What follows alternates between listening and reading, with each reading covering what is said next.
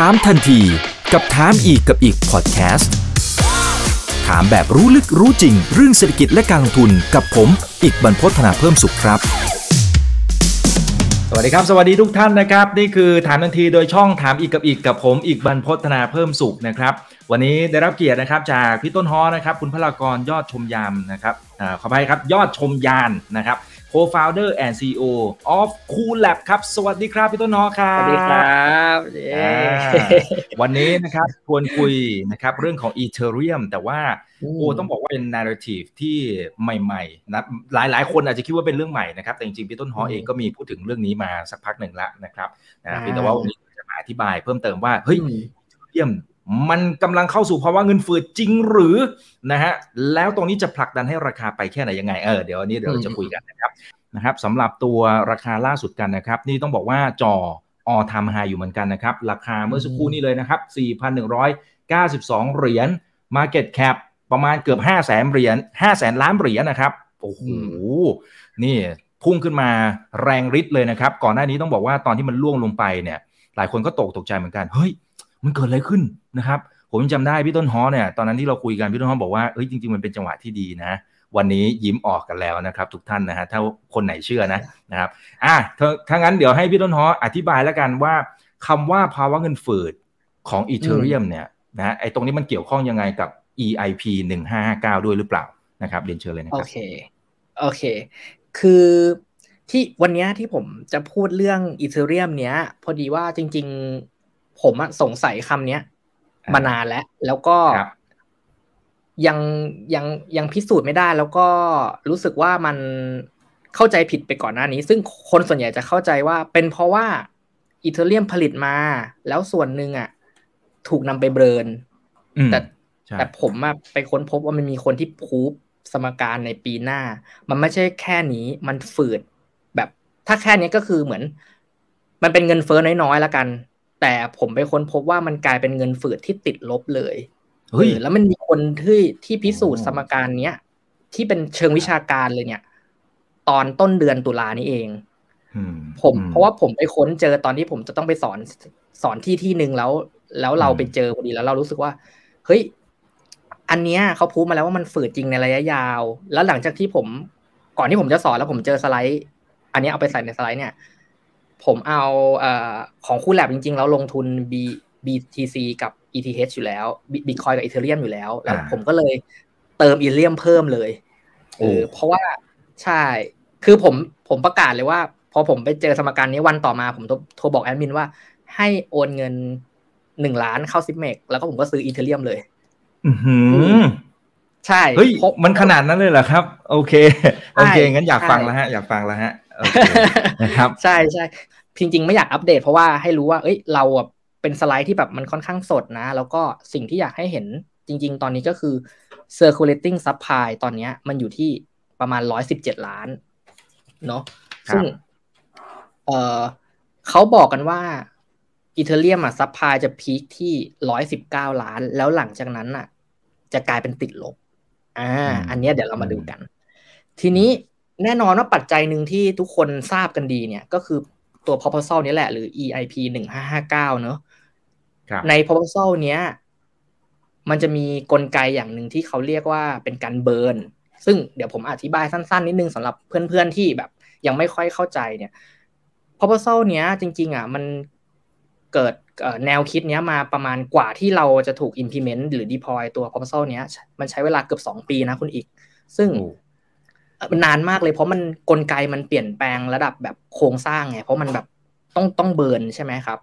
ครับ มีการโหวตมีการรณรงค์ว่าแบบประกาศบนทวิตเตอร์ว่าใคร support ตัว proposal นี้ไหมอะไรมีมีขนาดนี้เลยนะครับอืมเป็นปีนะครับ ระยะเวลากว่าคนจะเริ่มเริ่มยอมรับเนี่ยเขาบอกว่าจุดประสงค์ของ proposal นี้เลยคือต้องการป้องกันการปั่นราคาของค่าแก๊ส Ethereum อ่า เพราะว่า หลังๆมาเนี่ย เรา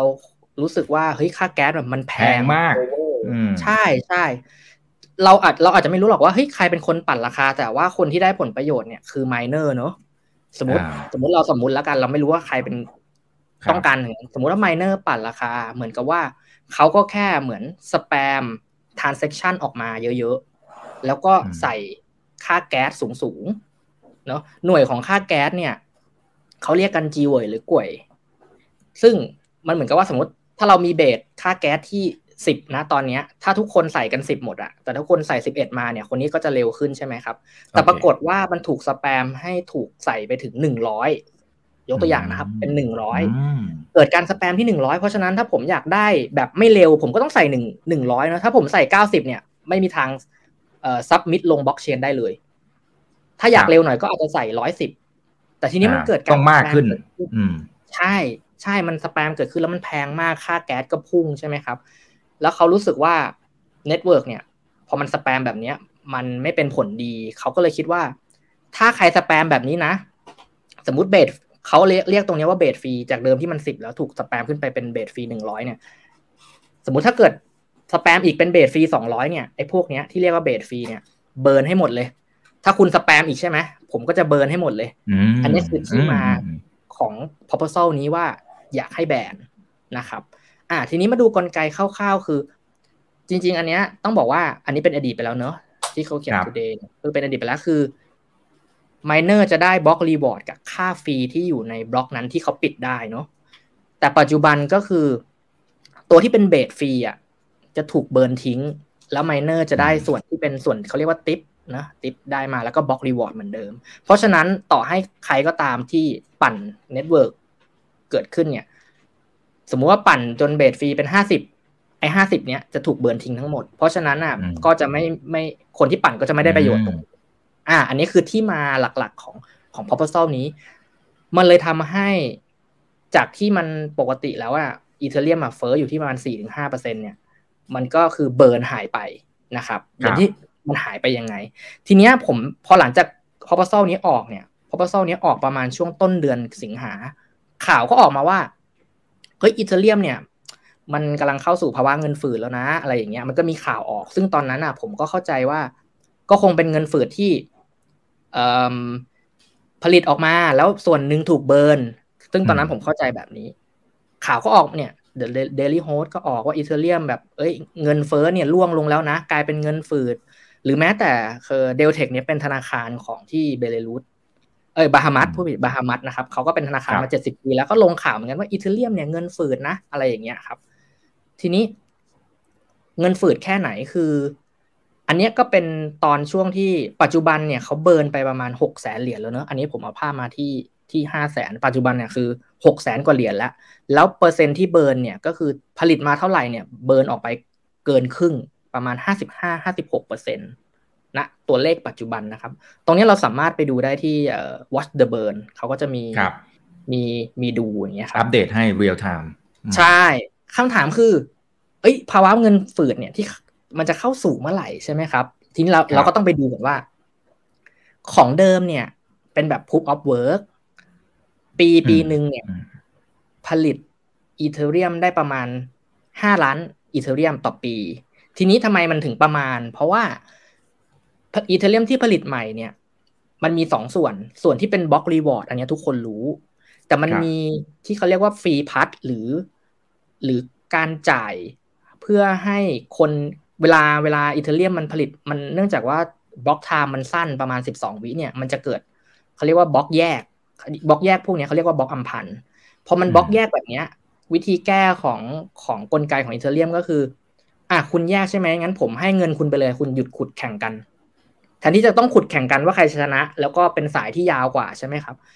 งั้นผมให้เงินไปเลย ใครใครรับใครรับเงินไปก็หยุดแข่ง อย่างเงี้ยเขาเรียกว่าการให้รางวัลเขาเรียกว่า ankle reward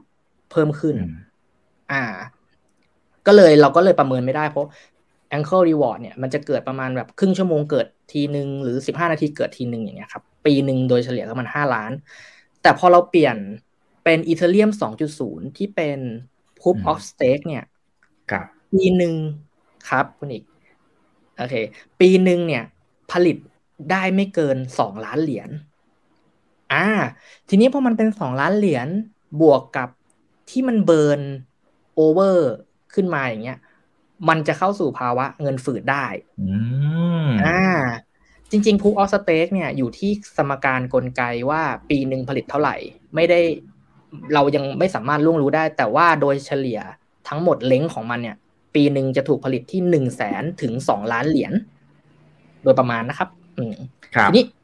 อ่า เราก็ไปดูดูเพิ่มว่า เฮ้ยแล้วไอ้ merge เนี่ย มันเมื่อไหร่ เพราะว่าเมื่อไหร่ที่มัน merge เนี่ย Ethereum อะจะเข้าสู่ภาวะเงินฝืดแบบสมบูรณ์แบบ แล้วก็ตอนนั้นข่าวก็จะลงแล้วทุกคนก็จะตระหนักได้ว่า เฮ้ย Ethereum มันลดลงเรื่อยๆแล้วนะ เหมือนเหมือนตอน proposal ผมให้เทียบนะ เหมือนตอน proposal หนึ่งห้าห้าเก้าอะ ครับพอ p o โซนี้ยมันออกมาเป็นปีกว่าแล้ว เกือบสองปีเนี่ย คนไม่ได้แบบ เออเหมือนตื่นตื่นตระหนกไม่กับเก็ตกับใช่ไหมฮะอืมใช่ใช่ที่ผมบอกว่าเนี่ย มันจริง ๆ ผมพูดเรื่องเนี้ย เยอะมากว่าแบบเฮ้ยน่าจะมีอีเทเรียมเก็บไว้เสมอนะ เพราะว่ามันจะพอพอ p o โซนี้มามันจะเบิร์นเยอะนะ แต่เราก็ไม่รู้หรอกเบิร์นเท่าไหร่แต่เรารู้ว่ามันเบิร์นแล้วคนอะเพิ่งไปแบบเหมือนเอ่อรู้สึก เห็นด้วยก็ตอนที่มันออกมาแล้ว แล้วก็เห็นค่าว่ามัน burn โห burn ต่อวันนี่ burn เยอะมากอะไรอย่างเงี้ยครับ ซึ่งผมคิดว่า the merge อะ Ethereum ที่มัน merge สองจุดศูนย์เนี่ยเหมือนกันนะครับ ทีเนี้ยเขาอันเนี้ยคือไทม์ไลน์ที่เป็นแบบสีแดงเนี่ยเป็น proof of work ของเดิมเนอะแล้วจุดตรงเนี้ยคือจุด merge ปีสองพันยี่สิบสองปัจจุบันเนี่ยมันมี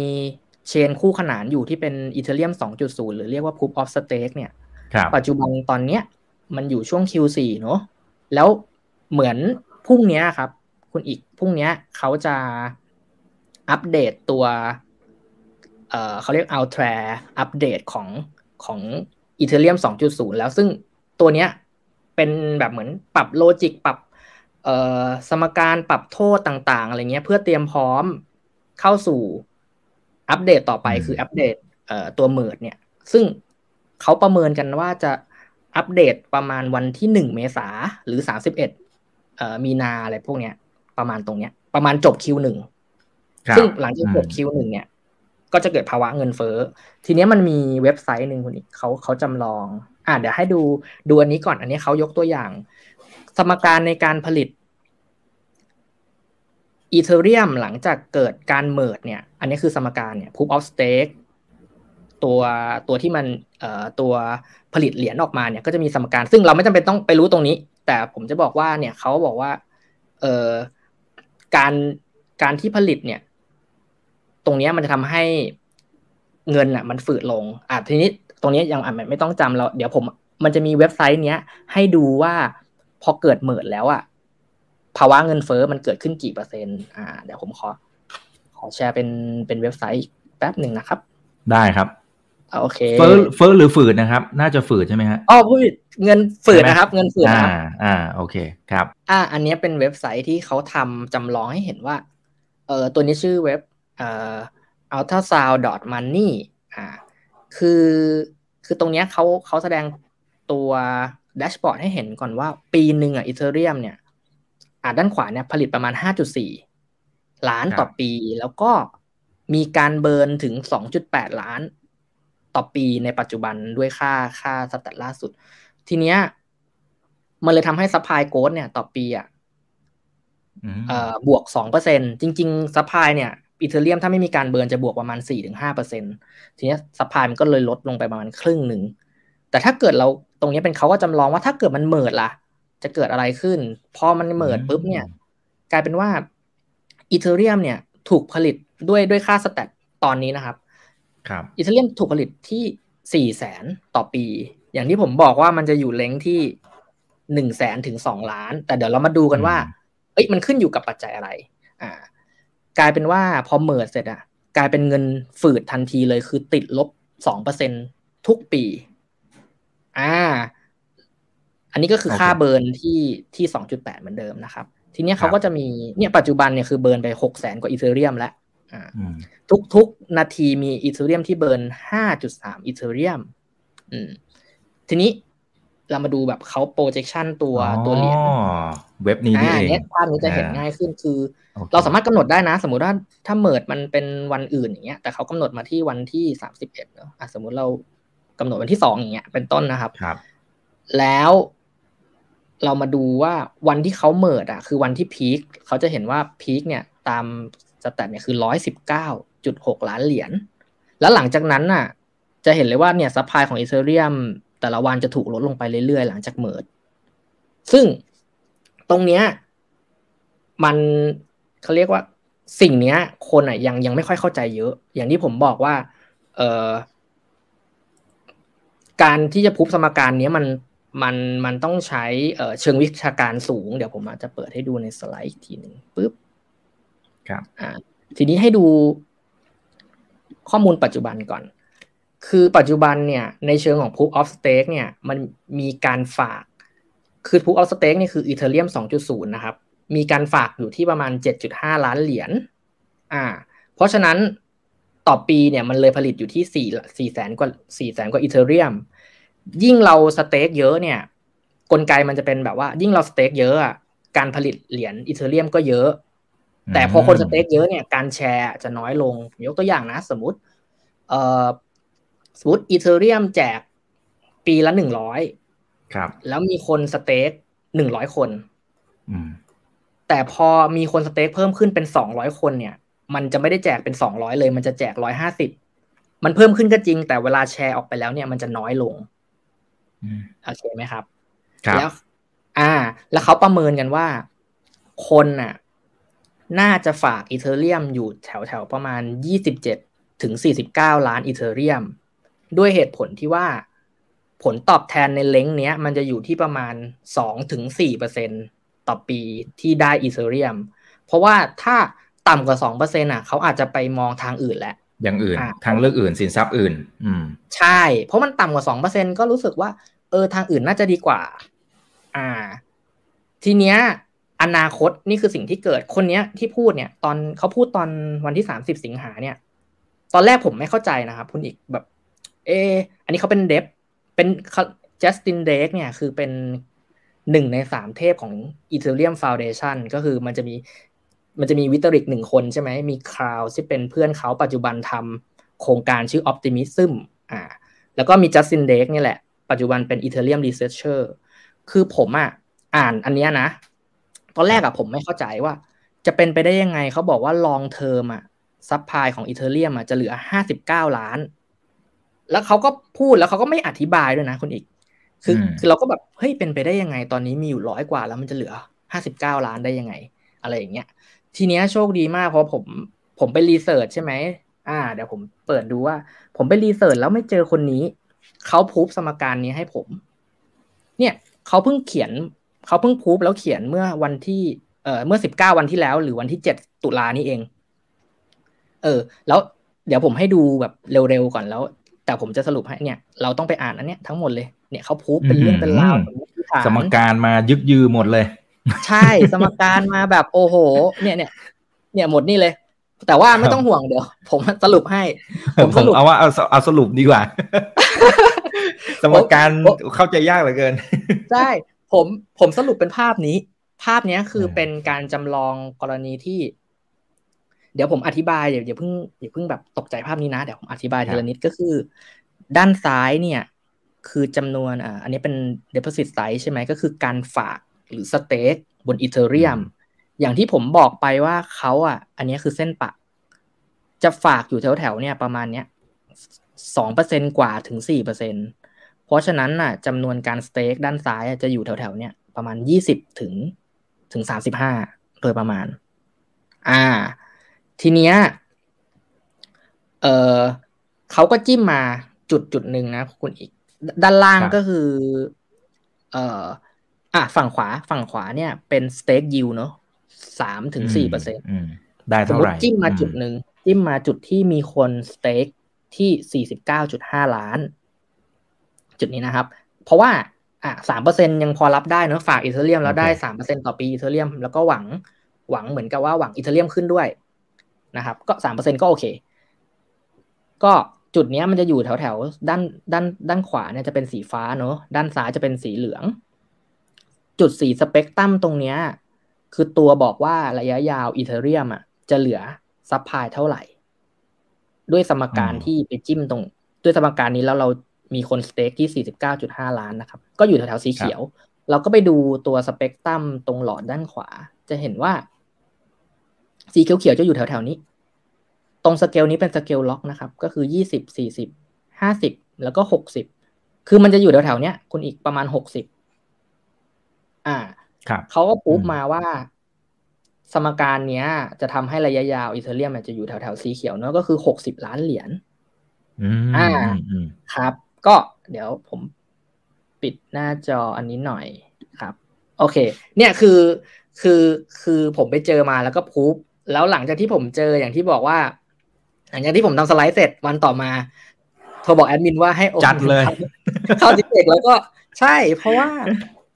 เขาเพิ่งพูบเขาผมจำได้ว่าผมทำสไลด์เมื่อสิบเก้าวันที่แล้ว ผมทำสไลด์เมื่อสองอาทิตย์ที่แล้วอะคือผมเพิ่งเจอวันที่เขาเพิ่ง พูบเมื่อสามสามสี่วันก่อนเลยอะผมก็เลยรู้สึกว่าอืมคนอะ น่าจะยังไม่รู้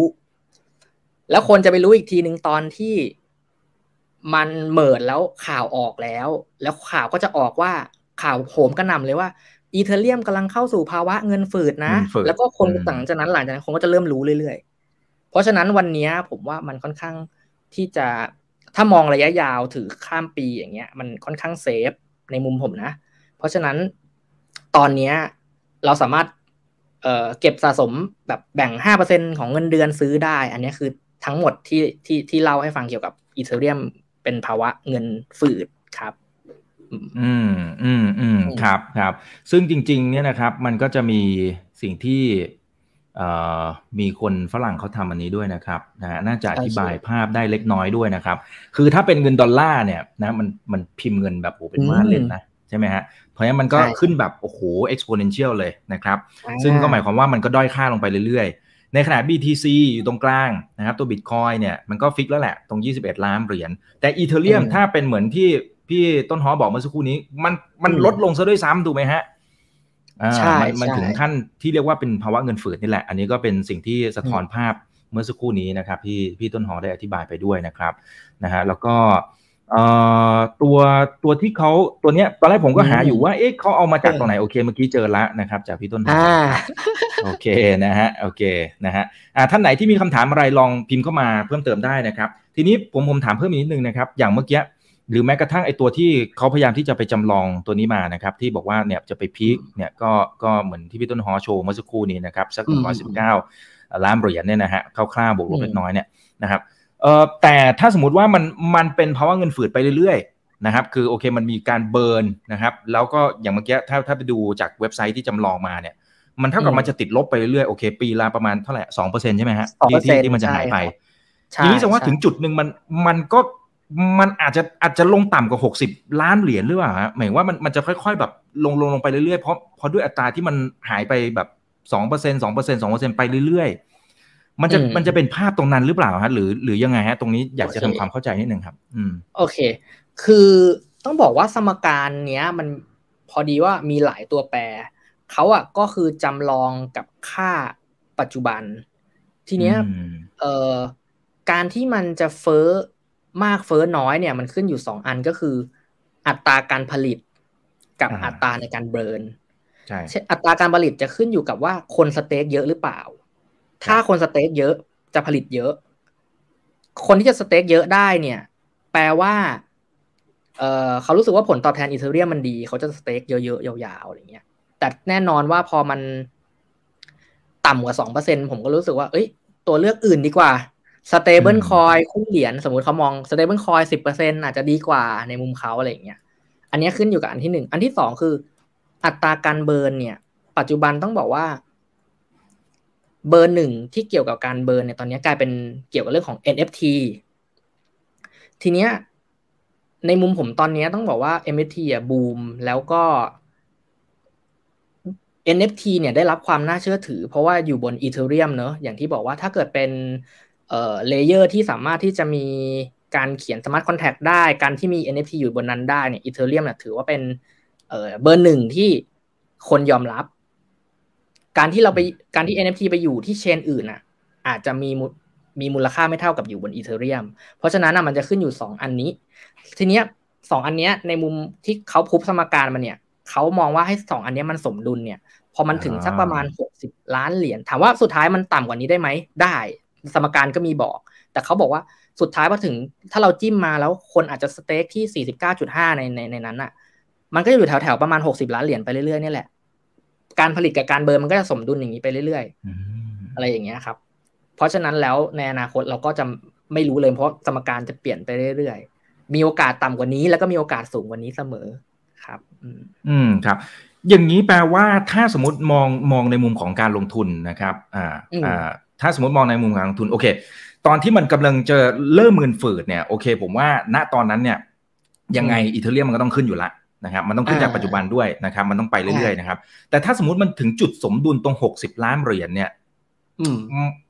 มันไม่น่าจะขึ้นแล้วหรือเปล่าหรือหรือมันจะขึ้นเพราะอะไรอีกนะฮะ ถ้าถึงตรงจุดนั้นโอเค จริงๆหกสิบล้านเนี่ยต้องบอกว่าใช้เวลา long term เหมือนกันนะครับ หลายปี หลายปีมาก คือถ้ามองในมุมแบบแบบนักลงทุนเลยนะ ในมุมผมอะ่ะจุด peak ของ Ethereum รอบต่อไปอะ่ะ ก็คือ การออกข่าวว่ามันเป็นเดมเมอร์แล้วจะมีเงินภาวะเงินฝืดตอนนั้นข่าวจะลงทุกสื่อ ตอนนั้นอะ คือเราสามารถที่จะจะทำกำไรได้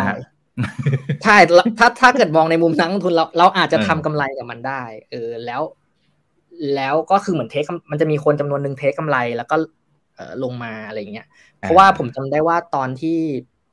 เอ่อ proposal ของของการเบิร์นนี้ออกอะราคามันขึ้นไปสูงมากแล้วหลังจากนั้นคนก็เทคกำไรลงมาก่อน แล้วค่อยขาขึ้นรอบใหม่เกิดขึ้นอะไรอย่างเงี้ยก็ถ้าเกิดมองในมุมนักทุนเนี่ย ผมว่าอย่างเงี้ยก็ได้ แต่ในมุมของระยะยาวเนี่ย คือผมมองว่าที่คือทุกวันนี้ที่ดินที่ดินอะมันไม่ใช่แค่เหมือนเราเรามีเป็นเจ้าของอย่างเดียว แต่ว่าบริษัทที่เป็นอสังหาริมทรัพย์อะก็เก็บที่ดินเหมือนกัน อ่า ที่ดินที่แพงทุกวันนี้ส่วนหนึ่งอะอสังหาริมทรัพย์เขาก็เป็นคนเก็บด้วย เพราะว่าเพื่อนผมทำมาสังหาเนี่ย ผมเห็นเขาแบบเออต้องมีที่ดินในการพัฒนาล่วงหน้าทุกๆ ปีอะไรอย่างเงี้ย เพราะฉะนั้นแล้วอะในอนาคตเนี่ย บริษัทพวกเทคหรือพวกบริษัทนวัตกรรมเนี่ยยังไงอะถ้าเกิดบริษัทอสังหามีที่ดิน บริษัทพวกนี้ก็ต้องมีอีเทเรียมเหมือนกัน เพราะถ้าไม่มีอีเทเรียมคือทำอะไรไม่ได้เลย แม้แต่ส่งทรานเซ็คชันก็ทำอะไรไม่ได้ ราะฉะนั้นอย่างอย่างบริษัทคูแลบผมเองอะผมก็ต้องมีอีเทเรียมเก็บไว้ ในอนาคตอะมันมันน่าจะมีบริษัทที่เป็นเทคในเชิงคริปโตเนี่ย อยู่เยอะมากมาย ในในอนาคตผมเชื่อเลยสุดท้าย Apple อะหรือ หรือบริษัทอะไรก็ตามที่เป็นบริษัทเทคอะยังไงก็ต้องมีอีเทเรียมเก็บ เพราะว่ามันเหมือนกับบริษัทอสังหาไม่มีที่ดินเก็บเนี่ย ผมว่ามันก็ไม่ค่อย make sense เท่าไหร่ เออเพราะฉะนั้น ผมว่าเราสามารถที่จะถือยาวเก็บได้มองว่า มันมีบริษัทที่จะต้องทำธุรกิจเนี้ยต้องเก็บอยู่แล้ว อืมยังมีอีกอันนี้ส่วนที่หนึ่งแล้วก็ Ethereum เองเนี่ย จริง ๆ ส่วนนี้คือคิมพร็อพเข้าใจดีมากเลยคิมพร็อพเขาก็ชอบเป็นหนึ่งในคนที่ชอบ Ethereum เหมือนกันเพราะว่า Ethereum เองเนี่ยถูกจับไปเป็นคู่เปรียบเทียบของราคาเหรียญใหม่สมมติ วันนี้เรามีออกเหรียญคุณอิก coin ขึ้นมาอย่างเงี้ยครับตัวเลือกแรกที่จะ ประเมินราคาของคุณอิก coin ก็คือวางคู่กับ Ethereum ใช่ยังไงคุณอิกอะก็ต้องไปมี Ethereum เพื่อวางเทียบเหรียญราคากันเพราะไม่งั้นมันจะไม่มีราคา ก็คือไปวางสภาพคล่องนั่นเอง หรือเขาที่เขาเรียกว่าเอ่อ liquidity provider ให้กับพวกเอ่ออย่าง Uniswap อย่างอะไรอย่างเงี้ยครับ เพราะฉะนั้นน่ะยังไงซะ Ethereum ก็จะถูกดูด supply ออกไปอยู่ดี อืม อีเทเรียมเนี่ยมันสามารถถูกใช้งานได้หลายอย่างมาก อืม เพราะฉะนั้นผมก็เลยคิดว่าอันเนี้ยมันในมองการลงทุนระยะยาวเนี่ยอีเทเรียมสามารถที่จะ คือ โอเค อีกอันนึงคือเมื่อก่อนนะตอนคือครูแลบเปิดตอนบริษัท 2018 ใช่ไหมครับคุณอีก เมื่อก่อนนะคนที่เข้ามาในทีมผมอะอย่างแรกที่ผมสอนเขาเลยก็คือ มูลค่าของบิตคอยจะไปเท่าไหร่ แล้วก็ให้คุณ DCA อย่างผมคุยกับน้องเดฟคนหนึ่ง ทำงานตั้งแต่แรก ๆด้วยกันมาเนี่ยเขาผมก็ถามเป้าหมายเขาว่าเขาอยากจะมีอะไรบ้างเขาบอกอยากซื้อบ้าน ผมเลยบอกว่าโอเค อยากซื้อบ้านใช่ไหม DCA Bitcoin แล้วก็ผมก็คำนวณให้เขาว่า DCA ทั้งหมดสี่ปี เขาจะซื้อบ้านได้ แต่ปัจจุบันน่ะ ใช้เวลาเกือบสามปีอะเขาซื้อบ้านได้แล้วด้วยเงินบิตคอยนะ แต่เขาไม่ใช้เงินบิตคอยแล้ว แต่จริงๆ เขาสามารถซื้อเงินสดได้บ้าน เพราะว่าตอนนั้นที่ปีสองพันสิบแปดเนี่ยมันประมาณสักหก ห้าหกพันเหรียญนี่ขึ้นมาสิบกว่าเด้ง อ่า ใช่ใช่ใช่ใช่เขาซื้ออย่างเงี้ย ตอนนั้นผมก็สอนสมการของบิตคอยว่าต้องว่า DCA ปลอดภัยเนาะเพราะว่าผมมองว่าอีเทเรียมตอนนั้นมันก็ผลิตไปเรื่อยๆ แต่พอผม เอ่อพูบสมเราเห็นมีคนพูบสมการเนี่ยระยะยาวมันเป็นเงินฝืดเนี่ย ปัจจุบันเนี้ย ผมเริ่มเพิ่มน้ำหนักให้ทีมอะสามารถที่จะแบ่งมา DCA Ethereum ได้ แล้วก็ โอกาสของกำไรละกันในการลงทุนเนี่ย มีโอกาสมากกว่าบิตคอยแล้วในในมุมของผมนะ จากที่เราเรามีตัวเลขแบบเนี้ย ผมก็เริ่มแนะนำว่าทีมสามารถ DCA อย่างของคู่แลบเองเนี่ย ตอนแรกอะแบ่งครึ่งครึ่งถือเหรียญบิตคอยกับอีเธอเรียมปัจจุบันน้ำหนักของอีเธอเรียมมากกว่า เมื่อไม่เมื่อไม่นานนี้เองอย่างที่บอกว่าเพิ่งลงเพิ่งซื้ออีเธอเรียมไปเพิ่มใช่ ซึ่งเราสามารถที่จะ DCA อีเธอเรียมได้แล้ว ณปัจจุบันครับครับไอ้ตรงนี้เป็นพอยที่สำคัญมากนะครับ เพราะส่วนตัวผมผมก็ดูอย่างนั้นอยู่เหมือนกันนะครับ เพราะว่าจริง ๆ ไปติดตามนะผู้จัดการกองทุนในระดับโลก อย่างเช่นคุณแคทเธอรีนบูดต่างๆเนี่ยก็เริ่มมีการพูดถึงประเด็นนี้เหมือนกันเมื่อก่อนนะครับเขาเขาลงทุนเฉพาะบิตคอย นะครับแต่ว่าระยะหลังถ้าติดตามจริงๆเขาบอกแล้วนะครับเขาเริ่มแบ่งพอร์ตจัดสรรพอร์ตนะครับมาที่ทางฝั่งของ Ethereum มากยิ่งขึ้นด้วยนะครับอ่าแล้วเดี๋ยวจะเป็นคำถามถัดไปด้วยนะครับอ่าทีนี้กลับมาคำถามตรงนี้เหมือนกันที่ผมอยากจะให้พี่ต้นฮอแชร์นิดนึงคือคืออย่างเงี้ยอย่างเมื่อกี้ที่ที่พี่ฮอมเกริ่นไว้ตั้งแต่ตอนที่ที่พูดถึงตัวสไลด์นะครับที่มันกำลังจะเปลี่ยนนะครับ concept นะครับจาก proof of of work นะครับกลายเป็น proof of stake ตรงนี้นะครับ ทีนี้ทีนี้สิ่งที่เกิดขึ้นคือ อย่างเงี้ยมุมมองของการลงทุนใน Ethereum เนี่ยมันน่าจะต้องเปลี่ยนไปหรือเปล่า กลายเป็นมันสามารถกลายเป็น store value ได้ อันนี้ผมไม่รู้ว่าถ้าถ้าคุยถึงตรงนี้ มันถือว่าเป็นคำพูดที่ถูกต้องหรือเปล่า เป็น store value ได้ไหมเอาตรงนี้ก่อน โอเค คือคือผม คืออันเนี้ยจริง ๆ ก็เออเนื่องจากเราไม่ใช่นักลงทุนแบบร้อยเปอร์เซ็นขนาดนั้น ผมก็ยังให้ว่า store value เนี่ยคือ Bitcoin เนี่ย ถือว่าแบบ เป็นเบอร์หนึ่งนะสำหรับผมแต่ถ้ามองว่าเป็นอีกตัวหนึ่งที่คือบางคนอาจจะมองว่าเพื่อเพื่อให้ได้เหมือนเหมือนรูมในการทำกำไรมันกว้างกว่า ผมว่าอีเทเรียมเนี้ย ด้วยเงินที่เท่ากันนะ ตอนนี้แล้วลงทั้งคู่นะ ผมว่าอีเทเรียมน่าจะมีมีโอกาสที่เราจะเทคโปรฟิตได้เยอะกว่า เออ แต่แน่นอนว่าในฐานะนักลงทุนเนี่ย ตอนที่ผมสอนเนี่ยบิตคอยเทเรียมพวกนี้ถือว่าเป็นตัวใหญ่ที่คุณก็ต้องมีเฉลี่ยเหมือนกัน แต่ว่าคุณจะเฉลี่ยยังไงก็แล้วแต่ แต่ปัจจุบันเนี่ยพอร์ต มันก็ปรับเปลี่ยนไซส์ของมันตามสถานการณ์ ต้องบอกว่าบิตคอยเนี่ย แรก ๆ คนเข้ามาแรก ๆอะ่ะไซส์ของบิตคอยควรจะใหญ่ที่สุดอย่างของผมเนี่ยบิตคอยตอนที่เข้ามาตอนแรกเนี่ย คือเมื่อก่อนผมลงทุนหุ้นเนี่ยเก้าสิบห้าเปอร์เซ็นเป็นหุ้นเลย ครับอ่าเก้าสิบห้าเปอร์เซ็นเป็นหุ้นเลยแล้วก็ เออแต่ก็เออเรื่องหุ้นเนี่ย ผมก็เหมือน เหมือนไม่ได้แบบเอ่อประสบความสำเร็จมากนักที่เหมือนกับคริปโตที่มันได้เอ่อ take profit ได้เยอะอะไรเงี้ย แต่เราอะเราแบ่งตอนนั้น ผมจำได้ว่าตอนปี 2017 เนี่ยผมแบ่งพอร์ตไปซื้อบิตคอยแล้วไอ้พอร์ตที่ซื้อบิตคอยสองพันสิบเจ็ดเนี่ยมันเติบโตมากๆ จากคือมันกลายเป็นจากห้าเปอร์เซ็นในในในหุ้นตอนนั้น มันกลายเป็นครึ่งหนึ่งของหุ้นไปแล้วอะหลังจากปีเนี้ยมันมันกว้างมากแล้วผมก็เลย รู้สึกว่าอ่าบิตคอยเราพอแล้ว แล้วแล้วเราดูจากโมเมนตัมแล้ว Ethereum เนี่ยเพิ่มน้ำหนักได้ ที่เราเพิ่งเริ่มเหมือนเหมือนคุณแคทที่วูดบอกเลยก็คือเขาน่าจะมีบิตคอยประมาณนึงแล้วแหละ แล้วก็ลังหาตัวใหม่ที่สามารถทำกำไรได้ดีกว่า เป็นตัวที่ปลอดภัยด้วย ด้วยถ้าเราถ้าเราเข้าใจ ที่ผมอธิบายไปแล้วเรา ผมเชื่อเลยว่า เราน่าจะเป็นคนกลุ่มแรก ๆ ที่เข้าใจสิ่งเนี้ย ที่เข้าใจจริง ๆ นะเออครับอ่าแล้วทำให้เรากล้าที่จะถือด้วยนะครับ คือถ้าไม่เข้าใจมันก็จะไม่กล้า มันก็จะงงงพอตลาดลงมาทีนึงเราก็อาจจะตกใจขายไปซะด้วยซ้ำทั้งที่โอ้โหถ้ามันเป็นอย่างนี้นะขึ้นไปอีกเท่าไหร่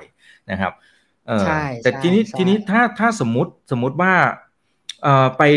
ดูทางด้านของคนที่เป็น Bitcoin maximalist ต่างๆ นะครับ เขาจะบอกว่าถ้าไปดู Layer 2เนี่ย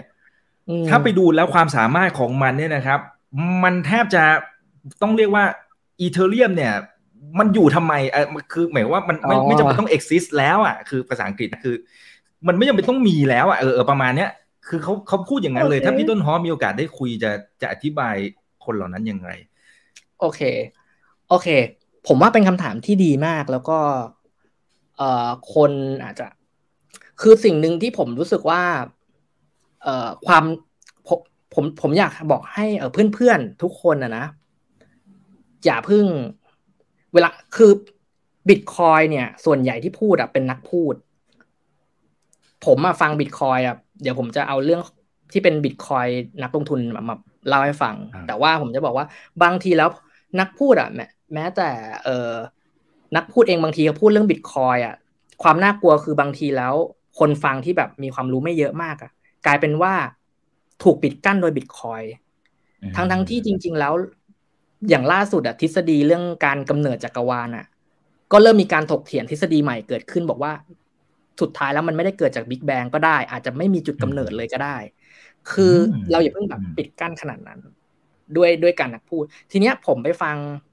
พอดีจำจำชื่อไม่ได้เขาให้ให้สัมภาษณ์รายการหนึ่งเป็นผู้หญิงพอดแคสต์เนี่ยเขาบอกว่าบิตคอยอะทำสิ่งเดียวก็คือการทำ peer to peer cash ทำแค่สิ่งเดียว แล้วการทำ layer สอง scaling ของเขาอะเขาก็ทำ peer to peer cash เนี่ยแหละ peer to peer cash มันสามารถทำมันก็เหมือนการ payment เหมือนกันแหละ เออเนี่ยคือสิ่งที่เขาทำแต่เขายอมรับนะว่าตัว d e f าที่อยู่บน Ethereum เนี่ยมันก็มี room ของมันมี market fit ของมัน อันนั้นคือสิ่งที่ Bitcoin ไม่ได้ทำเพราะฉะนั้นอะมันไม่เหมือนกัน เออ มันถ้ามันเหมือนกันป่านเนี้ย ก็คงไม่มี Ethereum หรือคงไม่มีเอ่อ Binance Smart Chain Binance Smart Chain อาจจะแก้ปัญหาหนึ่งอยู่ อะไรอย่างเงี้ยครับ เพราะฉะนั้นผมมองว่าไม่ไม่เหมือนกัน เพราะฉะนั้นคุณต้องแบบเข้าใจแต่ละตัวจริตของแต่ละคน บางคนถ้าชอบบิตคอยจริงแล้วถือมีความสุข โอเค ก็อาจจะถือแล้วก็ happy กับ กับผลตอบแทนประมาณนี้ ถ้าคนที่บางคนนะ ชอบถือตัวเล็กกำไรดี แต่แบบเหมือนแค่ถูกตัวเดียว ขาดทุนสามตัวอาจจะกำไรดีคุณแล้วแต่คุณเลยผมเห็น คือคนที่ถือเหรียญซิ่งก็ถือเหรียญซิ่งเยอะจริง ๆ นะ อะไรแบบนี้ครับผมก็เลยอาจจะแล้วแต่จริตแล้วแต่ความรู้ของแต่ละคนแล้วแต่ความชอบหรืออะไรก็ตาม อืม ใช่ใช่ใช่ใช่ใช่ใช่ครับ อืม อืมอืมครับครับโอเค เพราะคือถ้าสมมติว่า Ethereum มันไม่ได้มีดีเนี่ยมันไม่ขึ้นมาขนาดนี้หรอกนะฮะแล้วถ้าสมมติผมอ้างอิงคำพูดของคุณ Catherine Wood เขาบอกว่ามันคือเบอร์สองเนี่ยเขาเคยยกให้เป็นเบอร์สองนะครับแต่ว่าเป็นเบอร์สองที่เห็นชัดเจนมากที่สุดนะครับเขาก็เลยให้น้ำหนักหกสิบสี่สิบนะครับโอเคนะครับทีนี้เอ๊ะทีนี้ทีนี้ถ้าสมมุติว่าผมไม่แน่ใจว่าอย่างการที่มันมีการ burn อย่างเงี้ยครับมันมันพอที่จะเปรียบเทียบคล้าย ๆกับ ไอไอ Bitcoin halving อย่างนั้นได้ไหมฮะ มันมันพอจะเทียบเคียงให้มันเข้าใจอย่างนั้นได้ไหมฮะตัวตัว burn ใช่ไหมครับคุณอีกตัว burn ใช่ คือของของ Bitcoin halving เนี่ยเขาจะมีกลไกก็คือประมาณทุกๆ โดยสี่ปีเนาะตามตามจำนวนบล็อกของมันที่ halving อะไรอย่างเงี้ย แล้วก็แน่นอนว่าช่วงแรกของ Bitcoin ที่พอมัน halving เนี่ย มันเอฟเฟกสูงมากในในในในรอบแรก แล้วก็ค่อยๆ ลด การเอฟเฟกลงอะไรอย่างเงี้ย ซึ่งแต่ของ Ethereum เนี่ยการ burn เนี่ยมัน burn ทุกๆบล็อกเลยเออตัวที่เป็น base fee ทุกบล็อกที่เกิดขึ้นนะก็จะ burn ตรงเนี้ย ผมมองว่าเอ่อฮาร์ halving ได้ไหมคือเราวัดวัดวัดเรื่องจำนวนเนี่ยก็ก็ตอนนี้ก็พอได้นะ เพราะว่าตอนนี้ก็กลายเป็นจากสี่สี่ถึงห้าเปอร์เซ็นที่เป็นเฟอ้อเนี่ย มันเปลี่ยนกลายเป็นเหลือสองเปอร์เซ็นแล้วปัจจุบันนะครับ แล้วก็ไอ้สองเปอร์เซ็นเนี้ย กำลังจะติดลบในอีก สมมติถ้าเกิดเป็น Q1 เนี้ยก็อีกแค่หกหกเดือนโดยประมาณ อืม ซึ่งผมว่ามันก็ดูน่าสนใจแล้วก็ในมุมของอีเทเรียมเนี่ยอย่างที่คุณอีกบอกเนี่ย ผมมองว่าในฐานะนักลงทุนนะเขาเนี่ย ต้องกระจายความเสี่ยงพอเขาอาจจะกระจายความเสี่ยงจากที่ดินหรือที่ดินหรือหุ้นมาแล้วเนี่ย อสังหาหรือหุ้นมาแล้วเนี่ย พอมาบิตคอยเนี่ย พอบิตคอยเริ่มโตเขาก็ต้องกระจายความเสี่ยงของบิตคอยอีกทีหนึ่งเช่นอีเทเรียมไง คือตัวที่ management port ต่อไปอีเทเรียมเสร็จไปอะไร BNB สมมุตินะครับ อย่างของผมตอนนี้ผมสอนก็จะตัวใหญ่จะมี 3 ตัว Bitcoin อีเทเรียม BNB ซึ่งคิมเขาก็จะแซวผมว่า เนี่ยผมมาเป็นนักด่า BNB ในตำนานนะอะไรอย่างเงี้ยแต่ความจริงผมสอนผม BNB อยู่ในพอร์ตตัวใหญ่นะเราเราเราอาจจะบ่นเขาก็จริงแต่ว่า เราก็ต้องยอมรับเรื่องการลงทุนเนาะเราต้องไม่มีแบแอดเรื่องการลงทุน ใช่ครับ ครับจริงนะครับนะฮะเออโอเคนะครับ แก๊สแพงเนี่ยมีประมาณสิบกว่าท่านละนะครับพี่ต้นฮอแก๊สแพง แต่เมื่อกี้ตอนแรกที่เราเกิดเนี่ยก็คือ พอมันมีไอตัว hard fork ตรงนี้ออกมา มันน่าจะช่วยได้ มันช่วยได้แค่ไหนแล้ว แล้วมันจะมีอะไรที่ทำให้มันถูกไปมากกว่านี้อีกหรือเปล่า โอเค โอเค เรื่องแก๊สแพง จริงๆ พอดีเมื่อกี้ผมนึก ให้อยากให้แบบเพื่อนๆเห็นภาพมากขึ้นเรื่องของเอ่อเรื่องของการเปรียบแบบบิตคอยแล้วก็แบบฟังบิตคอยคือผมมาเป็นเอาจริงต้องบอกว่า ถ้าเกิดตามผมจริงอะพอดีคนอะเพิ่งมาฟังผมปีนี้เองคุณอีก จริง ๆ ผมพูดเรื่องเนี้ยตั้งแต่ปี 2017 แล้ว แต่ว่าคนแบบก็พูดเรื่องเดิมไปแหละแล้วเขาก็มาฟังผมตอนที่แบบผมสนใจอีเทเรียมพอดี แต่เมื่อก่อนอะผมเป็นแบบชอบบิตคอยมาก แต่ผมก็จะไม่ได้แบบยึดติดกับบิตคอยอย่างเดียว ถ้าให้เทียบเห็นภาพชัดๆอะคือ เออเมื่อก่อนผมคุยกับคิม ตั้งแต่สมัยที่คิมอะยังไม่ได้เข้ากับคริปโตเต็มตัว เขาอะมีมุมมองในเรื่องของอสังหากับทองเนี่ย จะเป็นมุมมองการลงทุนที่แบบคนละโลกกับคริปโตเลยคริปโตนี่คือแบบมีความเสี่ยงหรืออะไรเงี้ยถ้าคิมอะตอนนั้นถ้าคิมแบบไม่เปิดโอกาสให้กับตัวเองในการแบบไม่เปิดใจกันกับผมอย่างเงี้ย อ่า ไม่เปิดใจอะผมก็เหมือนกับว่า เขาก็จะอยู่กับทองใช่ไหมเหมือนที่คนอยู่กับบิตคอยอะ ผมเลยคิดว่า อยากให้ลองเปิดดูว่าเฮ้ยมันมีทางเลือกอื่น ๆ ด้วย แล้วเหมือนเราประสบความสำเร็จจากบิตคอยแล้วเนี่ยบิตคอยก็ถือถือปกติไปนี่แหละ ก็อยากจะให้ดูสินทรัพย์อื่น ๆด้วย การที่เราศึกษาตัวอื่นอะยังไงซะอย่างน้อยนะ จะกำไรหรือไม่กำไรก็แล้ว แต่แต่ความรู้เราได้แน่ ๆ เรารู้เราศึกษา BNB อย่างน้อยเราต้องเข้าใจธุรกิจมันแหละ เราจะได้เราจะเผื่อเราวันหนึ่งเราจะต้องทำธุรกิจเนี่ยเราจะได้เข้าใจเขาไง หรือเราไปสัมภาษณ์งาน BNB อะอย่างน้อยสุดหรือสัมภาษณ์งานแบบนั้นอย่างน้อยเราจะได้รู้เขาทำอะไรไงอะไรอย่างเงี้ยเออก็อันนี้ผมอยากให้ฝากว่าทั้งหมดอะ ความรู้ทั้งหมดอะ เมื่อวานก็กลายเป็นอดีตไปแล้วใช่เออเพราะฉะนั้นวันนี้เราก็ต้องเรียนรู้ใหม่ไปเรื่อยๆนะครับ ทีนี้มาเรื่องค่าแก๊สเออค่าแก๊สเนี่ย ในอนาคตนะครับ คือเทคโนโลยีทุกวันเนี้ย อินอิน infrastructure ของบล็อกเชนเนี่ย มันเหมือนกับ infrastructure ของอินเทอร์เน็ตเมื่อตอนสิบปีก่อนที่เป็นห้าสิบหกเคโอ้โห นานมากแล้วใช่ นานมาก ซึ่งมันจะต้องถูกเปลี่ยนไปเป็นแบบพวก 3G 4G อ่าพอเปลี่ยนเป็น 3G 4G อะเราไม่เราไม่ต้องมาบ่นแล้วว่าเฮ้ยอินเทอร์เน็ตแพงหรืออะไรเมื่อก่อนแพงมากต้องซื้อเป็นแพ็กเกจรายชั่วโมงอะไรเงี้ยพอมันเปลี่ยนแบบนั้นเราจะไม่บ่นแหละ ทีเนี้ยของของบิตคอยเนี่ย เนื่องจากเขาทำทำเรื่องเดียวคือการทำเรื่องการส่ง peer to peer electronic cash เนี่ยทำเรื่องเดียวเนี่ย layer สองของเขาเนี่ยเขาเลยไม่ต้องคิดอะไรมากเขาสิ่งที่เขาทำเลือกทำเทคโนโลยีเขาเรียกว่าเป็น off-chain พอ off-chain เสร็จแล้ว พอมันไม่ต้องไปบันทึกลงบนบนบล็อกเชนเนี่ยพอมันบันทึกแค่ตอนขาเข้า แล้วก็ส่งกันกี่ล้านครั้ง แล้วก็จะบันทึก submit ออกเนี่ย พวกนี้มันก็เลยเร็วคืออย่างของบิตคอยเนี่ย เป็นล้าน transaction ต่อวินาทีได้เลย เรียกเขาเรียกว่า off-chain อ่า ส่วนของ Ethereum เนี่ย ก็ตอนนี้เทคโนโลยีที่เป็น layer สองเรื่องค่าแก๊สเนี่ย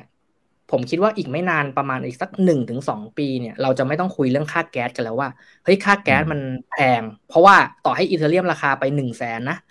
แต่ค่าแก๊สมันถูกมากจนเราไม่ต้องคิดมันอีกแล้ว เออ ในอนาคตของของตัวอีเทเรียมเองเนี่ย แต่ว่าเดี๋ยว ให้เพื่อนๆอะคอยติดตามไปเรื่อยๆ ด้วยเทคโนโลยีมันก็จะแบบเติบโตขึ้นไปเรื่อยๆครับครับ คือต้องต้องหลังไอ้สองจุดศูนย์หรือเปล่าครับสองจุดศูนย์เป็นหนึ่งหนึ่งอันเหมือนกัน แต่ตัวที่เป็นตัวแปรอันนึงเลยอะคือเทคโนโลยีหนึ่งที่เรียกว่า low up ของของของอีเทเรียมตอนนี้เทคโนโลยีที่เป็น scaling ที่รับความนิยมแล้วดูทิศทางน่าจะมาคือ low up คือการที่แบบ การที่บันทึก Data ใน A4 จำนวนหนึ่งเสร็จแล้วค่อยม้วนม้วนม้วนแล้วก็บันแล้วก็ย่อมันม้วนขยำขยำย่อมันลงบน submit บนบล็อกเชน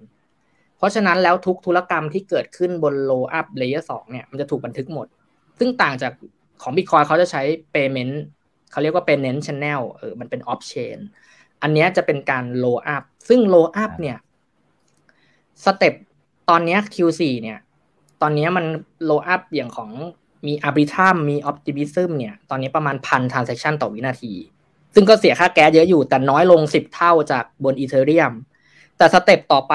ของ rollup อย่างเช่น อย่างที่ผมติดตามอย่างเช่นในตัวเช่น StarkNet อะไรอย่างเงี้ย เดี๋ยวรอรอดูในปีหน้าเนอะพวกเนี้ย ค่าแก๊สจะถูกมากถูกแบบหลักสตางค์แล้วเราก็ไม่ได้สนใจมันอีกแล้วอะต่อให้ Ethereum ราคาหมื่นหนึ่งห้าหมื่นเลยอย่างเงี้ยครับ เดี๋ยวรอติดตามกัน ครับ มีสองสามท่านก็บอกว่า มันเป็นข้อเสียแต่เดี๋ยวจะดึงขึ้นมาถามแต่จริงๆ รอบที่แล้วก็เคยถามแล้ว แต่ว่าพอดีมีคนเมนชั่นเยอะนะครับ ก็คือเนี่ยอีเทเรียมมันไม่ดิเซนทัลไลซ์จริง ๆ นะครับแล้วก็เนี่ยเนี่ยทางฝั่งของพี่ต้นฮอจะอธิบายเรื่องนี้อย่างไรโอเคโอเคโอเค คือคือจริงการพูดถึงเรื่องเรื่องเรื่อง decentralize เนี่ย มันมีหลายมิติมากนะทีเนี้ยที่คนบอกว่าอีเทเรียมไม่ดีเซนทรัลไลซ์เนื่องจากว่า เออเขาอะถูกโจมตีตอนที่วิตริกทำโครงการเนี้ยตอนแรกอะเขาระดมทุนมาท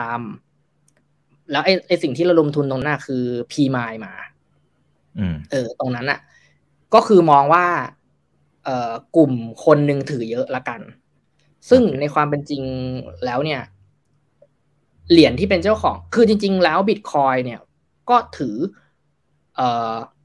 มีไม่กี่คนถือเยอะเหมือนกัน จริงๆ ถ้ามองมุมนี้ก็ได้แต่แค่ว่าเขาอะเหมือนระดมทุนจากนักลงทุนมาพีมายซึ่งจริง ๆ ในมุมของผมนะ ก็พีมายมาเยอะแหละ เออ มันมันเยอะจน เอ่อคนพูดถึงกัน อืมอืมแต่ในมุมของยูเซอร์ผู้ใช้งานนะสำหรับผมอะไม่ว่าเราจะเลือกที่เชนไหนก็ตามอะความเป็น decentralized เนี่ย ควรเป็นในเรื่องของการที่เราถือ asset บนนั้นแล้วอะเรารู้สึกสบายใจว่า ไม่มีใครอะเอาเอาเงินตรงนั้นจากเราไปได้ แม้แต่รัฐบาลจีนเองก็ตาม อะไรอย่างเงี้ย เช่นเราถือบิตคอยบนบนบิตคอยเนี่ย มีจีนแบนไม่ได้นี่ ไม่ยกเว้นอืมว่าเขามาบังคับ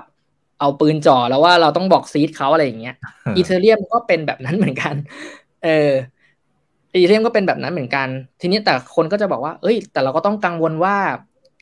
เออ Vitalik อะจะขายหรือเปล่าใช่ไหม เหมือนกันอ่าที่เรากังวลกับนักลงทุนบิตคอยรายใหญ่อย่างเงี้ยอย่าง Grayscale นี่เท่าไหร่อืมโอ้เยอะมากหกแสนใช่ไหมครับ อะไรอย่างเงี้ยเราก็ต้องกังวล Micro Strategy อีกอืมใช่จริง ๆ แล้วเรากังวลเหมือนกัน แต่ผมเองอะ ก็เห็นด้วยนะที่แบบ เออตอนนั้นเราดมทุนมาแล้วเหรียญที่เขาเตรียมไว้สำหรับวิตริกวิตริกเองเนี่ยค่อนข้างเยอะ แต่แต่ตอนนั้นผมคิดว่าเขาเองไม่ได้คิดอะไรเยอะ ในมุมเขานะ ถ้าเขาย้อนกลับไปได้เขาอาจจะน้อยกว่านี้ แต่ตอนนั้นเขามองว่า คือผมอะได้ไปอ่านประวัติของตัวตัวการผลิตไอตัวเทคโนโลยี mRNA อะคนอีกแล้วเพราะว่าประวัติของเขาอะน่าสงสารมากคนที่เป็นงาน research อะกว่าจะได้ research อะอืมแล้วทุนก็หายาก แล้วพอได้ทุนอะ ผลงานของเขาอะกลับเป็นคนให้ทุนนะ ไม่ใช่เจ้าของนักวิจัยนะ โมเดอร์นาที่ซื้อโมเดอร์นาซื้อไปนะ แต่ไอ้คนวิจัยเนี่ย ปัจจุบันก็คือถูกไปทำงานที่ไฟเซอร์ เนี่ย ผมรู้สึกว่าผลงานที่เขาสร้างอะ นี่มันคือเอ่อความน่าเศร้าของคนที่เป็นผู้สร้างคนที่เป็นนักวิจัยนะ ผลงานของตัวเองอะ ไม่ใช่ผลงานของตัวเองกลับเป็นผลงานของคนที่ให้ทุนวิจัยในทุนผมว่าอืมเอออย่าง Vitalik เนี่ยแก้ปัญหานี้นะ คือ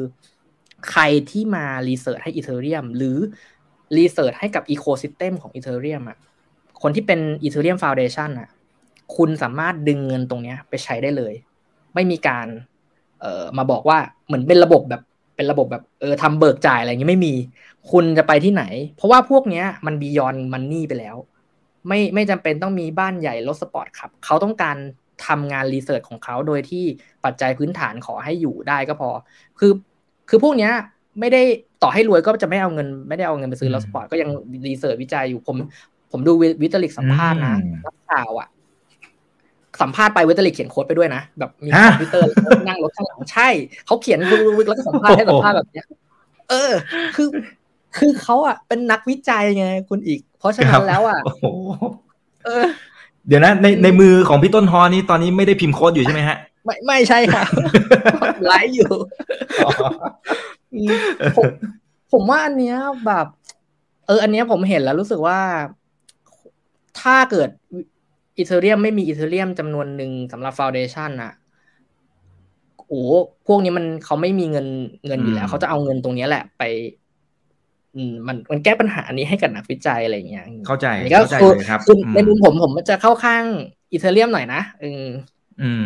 แต่แต่เข้าใจเข้าใจครับเพราะว่ามันมันเกิดขึ้นอืมกับในทุกอุตสาหกรรมนะครับ ที่อืมคนที่ตอนแรกที่จะไปขอทุนนู่นนี่นั่นสุดท้ายก็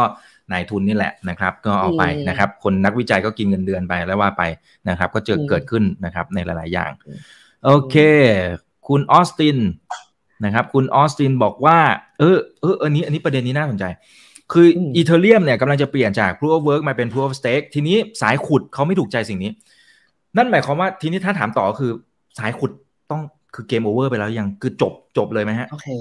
คือต้องเลิกทโอเคำเลยอย่างนั้นหรือเปล่าหรือยังไงฮะเออคือโอเค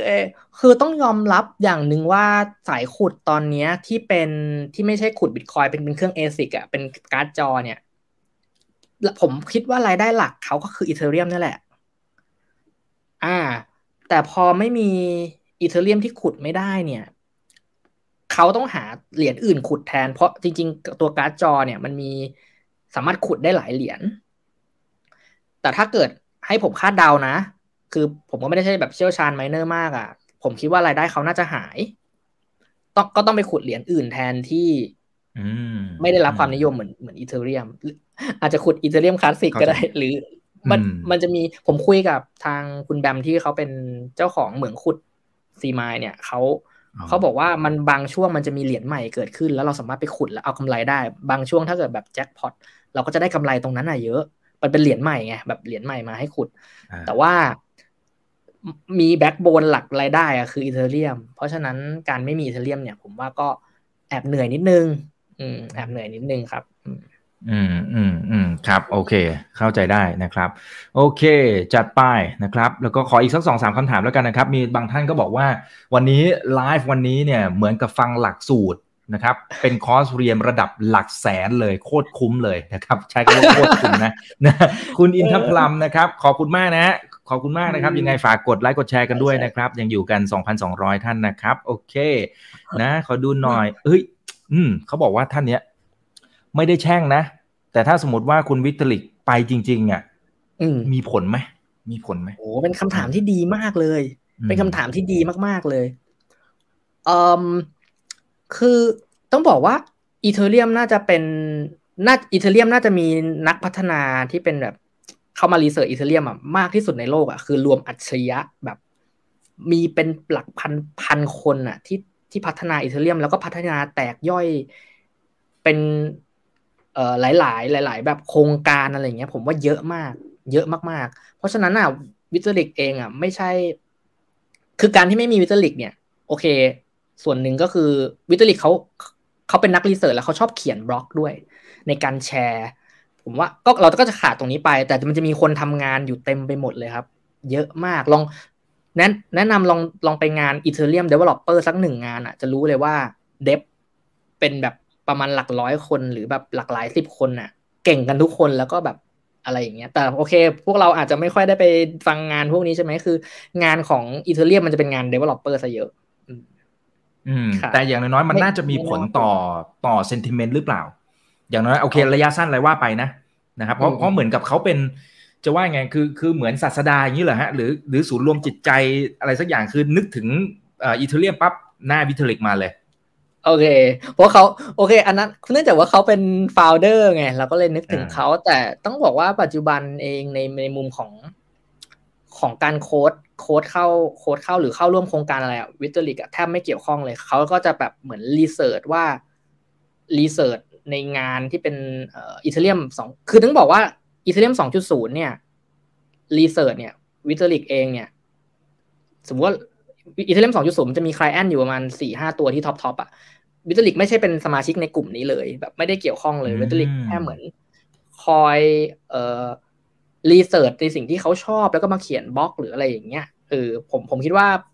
แทบถ้าเกิดเกิดขึ้นจริงอะ ในมุมผมอะมันไม่ได้มีผลในเชิงทิศทางอิเทเรียมมากขนาดนั้น อืม โอเค ครับผมเข้าใจนะครับ โอเค คุณคลาสสิกนะครับ บอกว่าข้อเสียของอีเทเรียมคือราคาขึ้นเร็วเกินไป เก็บของไม่ทัน รู้งี้รู้งี้เอาเอาแต่ถ้าสมมติถามเป็นไอเดียคือคือมันคงตอบยากและจริง ๆ ก็จริง ๆ เป็นคำถามที่สุ่มเสี่ยงเหมือนกันแต่แต่อยากทราบไอเดีย คือถ้าสมมติว่าเป็นเป็นในมุมของไซเคิลครับ ถ้าสมมติในมุมของพี่ต้นหอคิดว่าอันนี้มันแค่จุดเริ่มต้น หรือมันกลางกลางเพราะมันมันคงไม่ใช่ปลายราคามันมีโอกาส ของราคาของมูลค่าของสิ่งที่สิ่งที่วิทลิกกำลังจะทำอยู่นะครับแล้วมันกำลังจะเกิดผลสะท้อนไปที่ราคาอะไรต่างๆนะครับ ว่ามันกำลังเดินทางมาถึงตรงจุดประมาณไหน อืมไม่ต้องบอกเป๊ะๆนะครับ อันนี้แค่อยากอยากให้เห็นไอเดียว่ามันวิธีการมองเนี่ย มันเป็นยังเป็นยังไงคือ โอเค คือราคาเนี่ยแอบพูดยากนิดนึง แล้วก็ผมคิดว่าผมมันน่าจะเป็นคนแรกๆอะที่พูด ผมก็ถูกถามเยอะเรื่องราคาบิตคอยสมัยหนึ่งใช่ไหมครับ ผมน่าจะเป็นคนแรกๆที่ให้ DCA บิตคอยเพราะว่าผมมาให้น้องอะ DCA แล้วแล้วผลลัพธ์มันชัด แล้วก็ผมก็เริ่มให้คนอะ DCA Ethereum แล้วจากสมการที่เราฟังกันและพูฟกันเนี่ย มันชัดเจนมากเราสามารถที่จะ DCA มันได้ การ DCA ก็คือเราจะได้ตัดตัดปัญหาคนแนะนำแล้วตัดปัญหาคนซื้อได้ว่า เออก็ซื้อทุกเดือน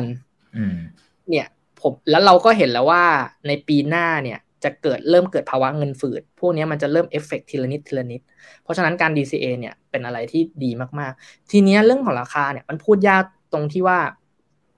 ว่ามันเอฟเฟกแค่ไหน แต่ในเชิงของเทคโนโลยีเองต้องบอกว่า ปีหน้าคือปีจุดเริ่มต้นของการเข้าสู่ mass adoption mass adoption จากพื้นฐานของเทคโนโลยี เพราะว่า ปีหน้าเนี่ย ทุกวันนี้คนก็บ่นเรื่องค่าแก๊สแต่ปีหน้ามันเริ่ม adoption เทคโนโลยีที่เป็น scaling ของ low up เกิดมากขึ้นแล้ว ตรงนี้คนก็จะเริ่มใช้งานอีเทเรียมได้จริงจังมากขึ้น ต้องบอกว่าในโลกของเอ่อดีฟาแล้วกันที่พูดถึงที่คนเข้ามาอีเทเรียมมีแค่สามล้านแอดเดสเอง แล้วคนที่เล่นดีฟาจริง ๆอะไอ้ยกตัวอย่างอย่างในไทยอะแค่หลักหมื่น แต่ในขณะที่คนที่ มีบัญชีเอ่อที่เป็น centralized exchange นะครับ จากรายงานของกรตคือมีสองล้านกว่าบัญชี แล้วคนไทยมีเจ็ดสิบล้านคนใช่ไหมมีเข้ามาสองล้าน แต่เข้ามาดีฟาหมื่นหมื่นกว่า เพราะฉะนั้นรูมตรงนี้มันเยอะมาก ๆ แล้ว เราเป็นจุดเริ่มต้นไหมวิธีดูเนี่ยก็คือดูว่าเงินใหญ่ ๆ อะเขาซื้ออีเธเรียมได้หรือยังเพื่อนอีกเชื่อไหมวันที่ผมโพสในทวิตเตอร์ว่า ผมมาลงทุน คูแลบลงทุนในอีเธเรียมเพิ่มเพิ่มขึ้นหนึ่งเอ่อลงทุนลงทุนเพิ่มหนึ่งล้านบาท มีคนโทรมาว่าลงทุนยังไงทำให้ถูกกฎหมาย ผมบอกว่าผมถูกกฎหมายอยู่แล้ว เพราะว่าได้ใบอนุญาตแล้วเราสามารถที่จะแต่ของผมอะบัญชีที่ซื้ออะจะต้องรายงานดอจสามให้กับกรตทุกเดือนอะมีคนมีเงินนะ แต่ลงทุนไม่ได้อยู่เยอะมาก เออใช่ ใช่ ธนาคารเองทุกวันนี้ไทยพาณิชย์อยู่ดีประกาศว่าจะลงทุนอีเทเรียม ห้าสิบล้านบาทอย่างเงี้ย มันมันยังทำไม่ได้นะ เออที่การประกาศแบบนี้เพราะฉะนั้นผมยังมองว่าเราอะ ยังถือว่าเป็นจุดเริ่มต้นวิธีวิธีคือให้ DCA ละกัน แบ่งมาห้าเปอร์เซ็นก็ได้อะอะไรเงี้ย ผมยังรู้สึกว่าเราที่คุยกันที่ฟังกันเนี่ย ยังยังยังยังไม่ยังไม่แบบน่ากังวลมากขนาดนั้นอะที่ที่แบบปลายแล้วหรืออะไรอย่างเงี้ย แต่คุณต้องเข้าใจภาพกว้างมาก ๆ นะ อืม ครับอืมอืมครับ ต้องเข้าใจว่ามันมันกำลังจะเปลี่ยนโลกอะไรยังไงเนี่ยนะครับนะครับเพราะฉะนั้นภาพใหญ่มันไปอยู่ละเพียงแต่ระหว่างทางอะมันก็เหมือนการลงทุนทุกชนิดอะมันก็ขึ้นขึ้นลงลงขึ้นขึ้นลงลงนั้น DCA ก็จะช่วยได้ในมุมนี้นะครับนะฮะใช่โอเค มีท่านหนึ่งนะครับ เดี๋ยวขออีกสักสองคำถามนะครับ มีท่านหนึ่งบอกว่า แล้วเห็นพี่ต้นหอมพูดถึงเนียนะ N E A R นะครับเอ่อเนียเนี่ยมันมีโอกาสที่จะมาฆ่า อีเทเรียมได้หรือตัวอื่นด้วยนะครับ มีพอดีผสมผสมกับคำถามอื่นนะครับ มีโอกาสที่จะมาฆ่านะทางฝั่งของอีเทเรียมได้หรือไม่ แล้วทำไมพี่ต้นฮอดูเหมือนจะยังชอบเนียอีสมมติเป็นแฟนคลับโอเค คือคือผมอะบางทีแล้วการที่จะตอบคำถามหนึ่งเนี่ยเหมือนเราต้องศึกษามาเยอะแล้วเรา เราต้องแบบตอบให้มันสั้นอะ เพื่อให้เขาเข้าใจเนี่ยอันเนี้ยจะตอบยากนิดนึงแต่การตั้งคำถามว่าเฮ้ยจะมี Ethereum killer ไหมเนี่ย ต้องบอกว่า Ethereum เนี่ยอยู่ในสถานะใหม่แล้ว ไม่ได้อยู่ในสถานะที่เป็นแพลตฟอร์มในการแข่งขันเรื่องของ smart contract แล้ว แต่ Ethereum อะในในวงการเนี่ยเขาบอกว่า Ethereum เนี่ยเป็น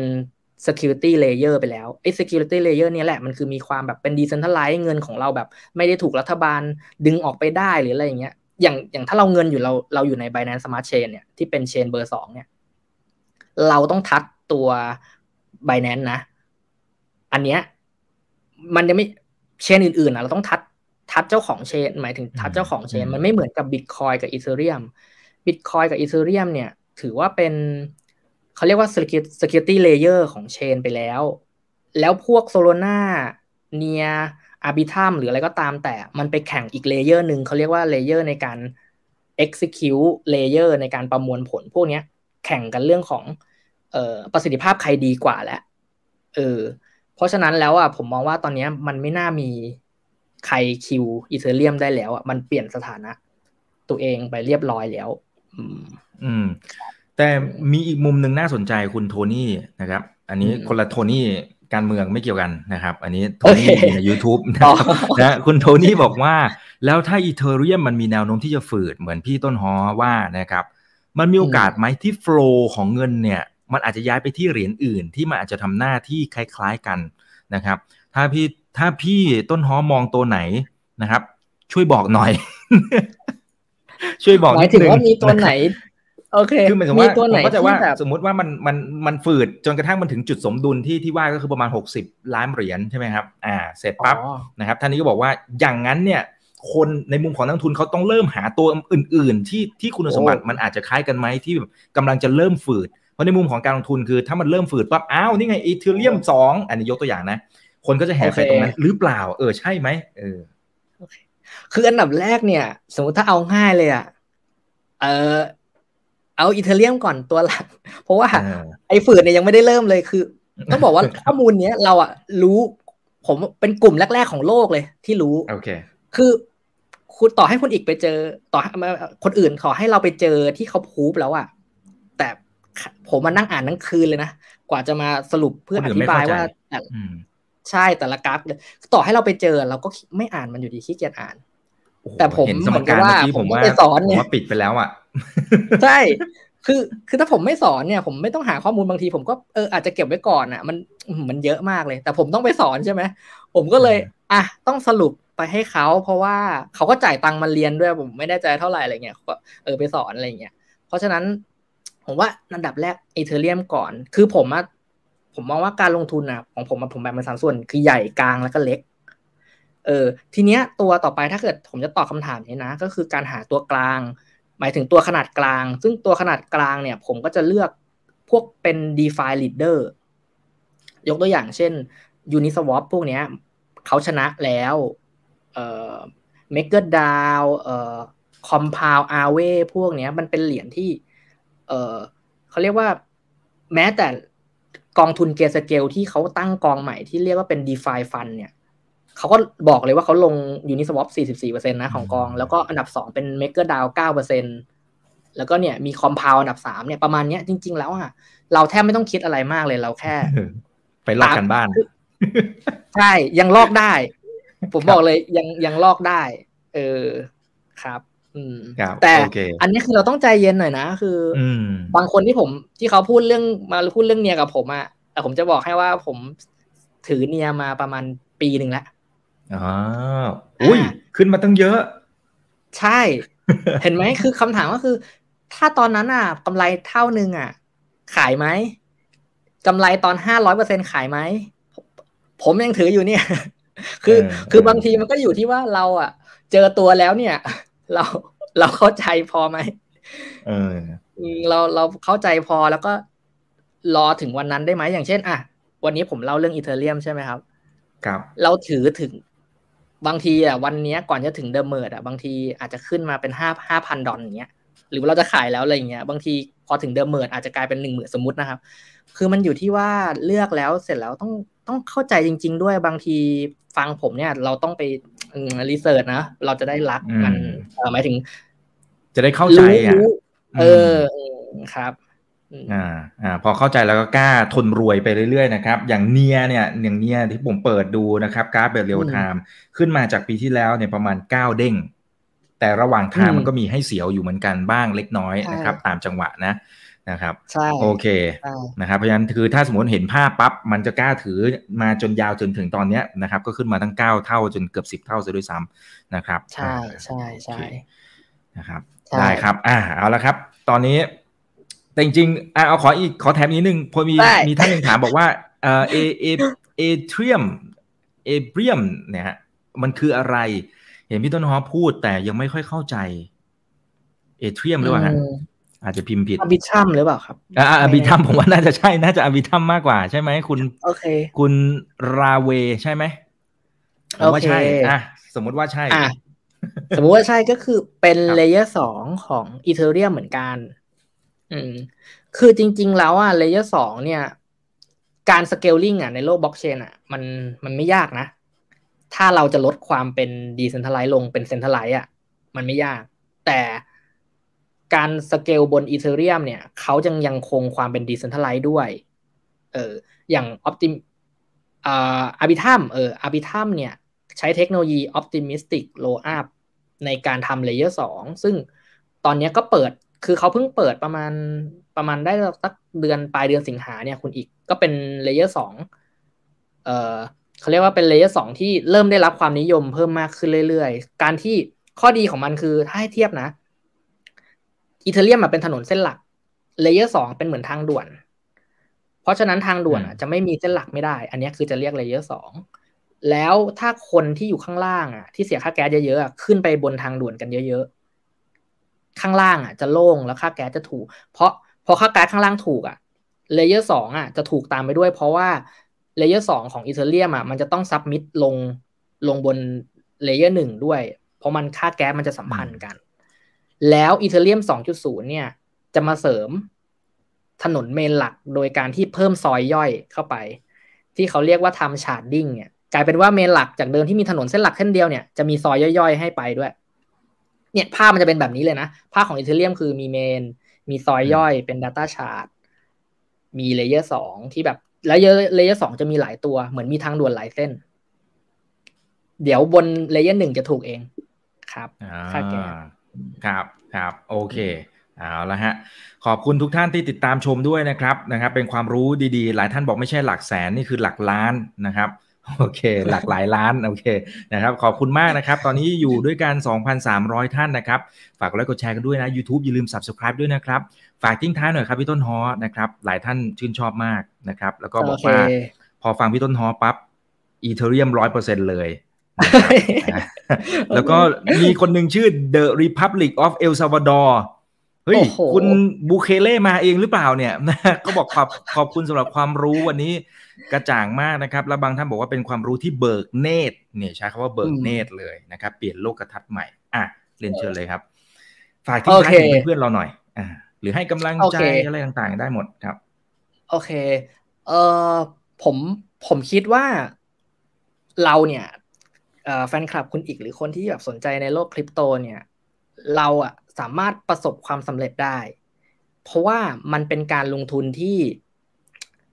มันไม่เคยเกิดขึ้นครั้งไหนเลยที่รายย่อยอย่างเราอะเข้าถึงการลงทุนที่ดีได้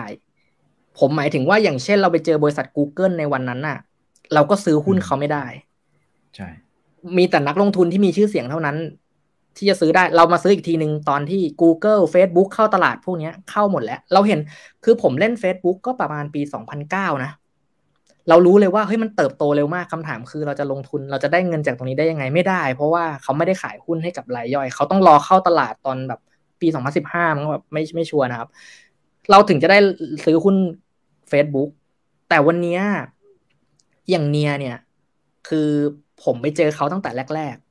ผมติดตามเจ้าของเนียเนี่ย เพราะว่าเขาเขาอะไปพูด คือผมติดตามอีเทเรียมอยู่แล้ว แล้วเขาอะไปพูดกับเวทีเดียวกับวิตเตอริกบ่อย ผมก็รู้สึกว่าไอ้แก๊งพวกนี้ยังไงก็เก่ง ดูความเก่งก่อนอะไรอย่างเงี้ย เพราะฉะนั้นเราสามารถซื้อในวันที่เขาอะเพิ่งเริ่มต้นบริษัทได้อะ มันมันไม่เคยเกิดขึ้นมาก่อน เพราะฉะนั้นเราสามารถประสบความสำเร็จได้ เราสามารถที่เขาบอกว่า Google คนที่ซื้อนักทุนคนแรกของ Google ได้เจ็ดแสนเด้งอะ เราสามารถทำอย่างนี้กับคริปโตได้นะเออเพราะฉะนั้นตรงนี้เราประสบความสำเร็จได้ ค่อยหาความรู้ศึกษาหาความรู้ไปเรื่อยๆ แล้วก็อย่าเพิ่งปิดกั้น อย่าเพิ่งเชื่อในความรู้ของเมื่อวาน ศึกษาทุกวันเออทุกวันผมผมเองอะไม่ปิดกั้นตัวเองถึงผมจะเอออันนี้คือคนเขาว่ามาบอกว่าผมเป็นมาเยอะละมอลลิสอะไรนะเออคืออันนี้คนเนี่ยเป็นให้ให้ผมเองนะ แต่ในความเป็นจริงอะ ทำไมผมซื้อเนียได้ทำไมผมถึงแนะนำการลงทุนของ BNB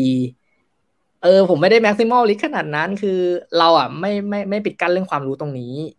อืมเราอย่าปิดกั้นแบบว่าเฮ้ยต้องบิตคอยเท่านั้นนะ หรืออีเทเรียมเท่านั้นอะไรอย่างเงี้ยเรายังมี BNB ก็โอเคก็ขอให้ทุกคนเนี่ยประสบความสำเร็จเออศึกษาเยอะๆแล้วก็ประสบความสำเร็จแน่นอน ผมเชื่อว่าปีหน้า ทุกวันนี้ต่อให้คนไม่ซื้ออะไรเลยนะ สินทรัพย์ที่มีอยู่ที่เป็นคริปโตนะ ปีหน้ายังไงก็ก็เพิ่มเพราะว่าผมมองไม่เห็นเลยว่า infrastructure ที่มันเปลี่ยนไปเหมือน เทคโนโลยีมันเปลี่ยนไปแล้วมันเติม mass เข้ามาเนี่ย เราจะแบบเออสินทรัพย์มันจะแห้งได้ไงอะผมเห็นเอ่อคริปโต market cap โตทุกวันอะ มันเราจะไปซื้อเหรียญชิดคอยขนาดนั้นเลยเหรอ มีทุกตัวชิดคอยเลยเหรอไม่เป็นไปไม่ได้ เรามีอีเทเรียมเรามี BNB มีบิตคอยเรา เรากำไรอยู่แล้ว อืม ครับผมครับครับนะฮะเพราะฉะนั้นต้องศึกษาเยอะๆนะครับเพราะว่ายังไงก็ต้องย้ำแหละว่าระหว่างทางมันก็จะมีจังหวะที่แบบโอ้ลงมาบ้างอะไรอย่างเงี้ยนะครับนะฮะเพราะฉะนั้นคือถ้าสมมุติเราศึกษาเราจะเราจะกล้า นะครับให้ทนกับช่วงที่มันผันผวนระยะสั้นๆ ตรงนั้น เพื่อไปกินคำโตๆนะครับเหมือนที่พี่ต้นหอทำได้แล้วนะครับนะครับโอเค เดี๋ยวผมก็จะตามไปนะนะครับหวังว่าจะทำได้เหมือนพี่ต้นหอเหมือนกัน ให้ได้สักครึ่งหนึ่งทำได้อยู่แล้วคุณครับครับขอบคุณมากนะครับพี่ต้นฮอครับสนุกมากนะครับ หลายท่านก็ชื่นชมมานะครับ ขอบคุณมากนะครับ แล้วเดี๋ยวรอบหน้าขออนุญาตเรียนเชิญใหม่นะฮะขอแบบโอ้เนี่ย คุยกันมันๆอย่างนี้เลยนะครับนะฮะฝากกดไลค์กดแชร์กันด้วยนะครับ YouTube อย่าลืม Subscribe กันด้วยนะฮะครั้งหน้าจะเป็นเรื่องไหนเดี๋ยวรอติดตามกันนะครับ นี่คือทั้งหมดสำหรับถามบันทีโดยช่องถามอีกบิกทุกเรื่องที่นักทุนต้องรู้ครับ วันนี้สวัสดีครับบ๊ายบายครับครับบ๊ายบายครับถ้าชื่นชอบคอนเทนต์แบบนี้อย่าลืมกดติดตามช่องทางอื่นๆด้วยนะครับ ไม่ว่าจะเป็น Facebook, YouTube, Line Official, Instagram และ Twitter จะได้ไม่พลาดการวิเคราะห์และมุมมองเศรษฐกิจ และการลงทุนดีๆ แบบนี้ครับ อย่าลืมนะครับว่าเริ่มต้นวันนี้ดีที่สุด ขอให้ทุกท่านโชคดี และมีอิสรภาพในการใช้ชีวิต ผม อีกบรรพฒนาเพิ่มสุขครับ